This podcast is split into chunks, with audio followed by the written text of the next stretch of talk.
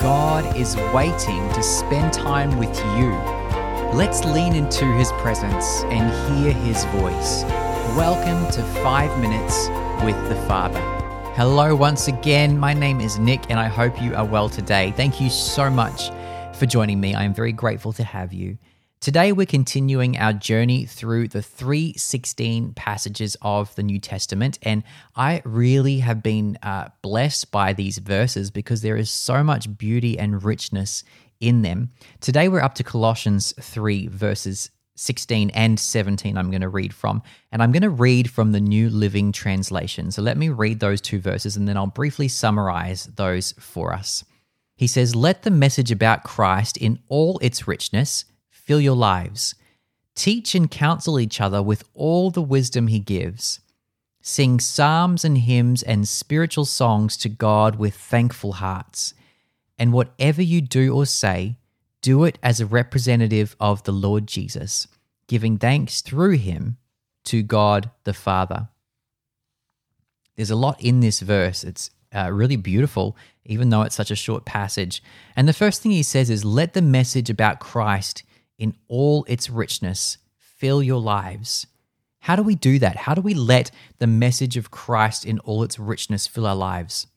I believe it comes down to one thing relationship. Relationship with the Father, spending time with Him, intimacy with Him is what allows the, the message about Christ in all its richness fills our lives. We do that through sitting with Him, through uh, spending time in His scripture, through listening to what He's saying through creation, to letting Him speak to us in our imagination, to spending time with other believers who are on a similar journey and letting Him speak to us through them as well. There are so many ways that we can let the message of Christ in all its richness fill our lives, but it comes down ultimately to intimacy with Him. And I think that's a beautiful reminder that we can we can experience that. We can let the fullness of Christ fill us each and every single moment of every day. And then it says in that verse to teach and counsel each other with all the wisdom he gives. And that is what I believe is the beauty of being a part of the body, being a part of the church, is that we get to do this journey together and we get to impart the wisdom that God is giving each of us to each other. Because I believe we're not just created to receive wisdom, to receive the fullness of Christ, we're created to let that flow from us into the lives of others. And that might be our spouse, it might be our children, it might be others in our church communities or in our in our relationships around us that we are a part of. However that looks for each of us is going to be a bit different, but that's okay we're called to release that. And I believe that we all have a voice in the body of Christ. It's not just a select few that do. We've all been given a degree of influence. We've all been given a degree of opportunity to release what, what the Father is putting in our hearts.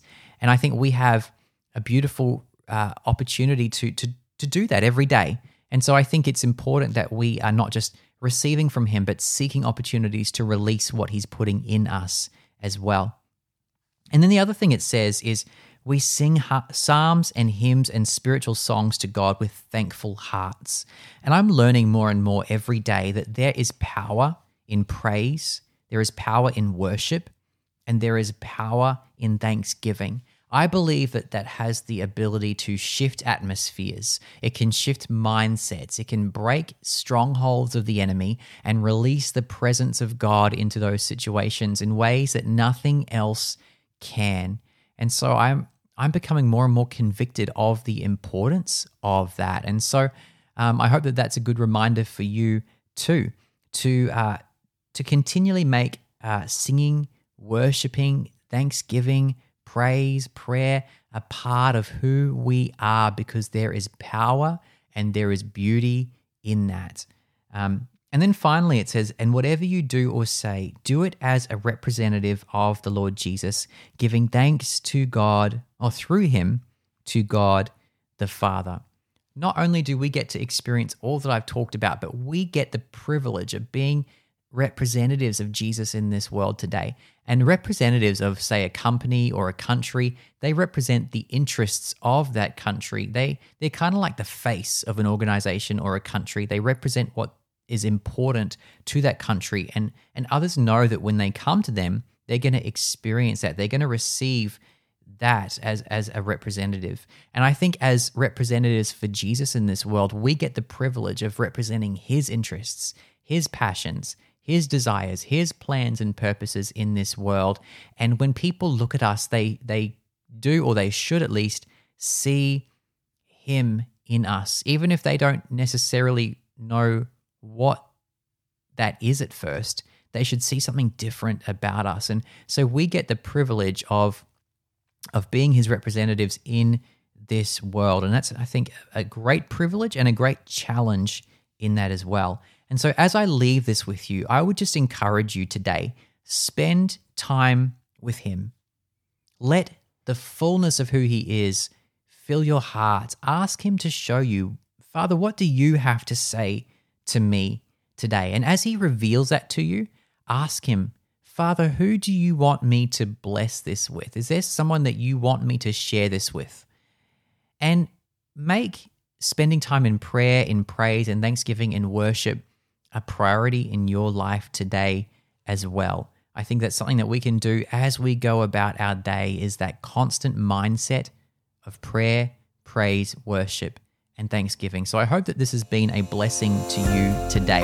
That's uh, Colossians 3 verse 16 and 17. I read from the New Living Translation. If this has blessed you, please do contact me. I would love to hear from you. My email address is hello at narrowwayministries.net, or you can email me on Facebook.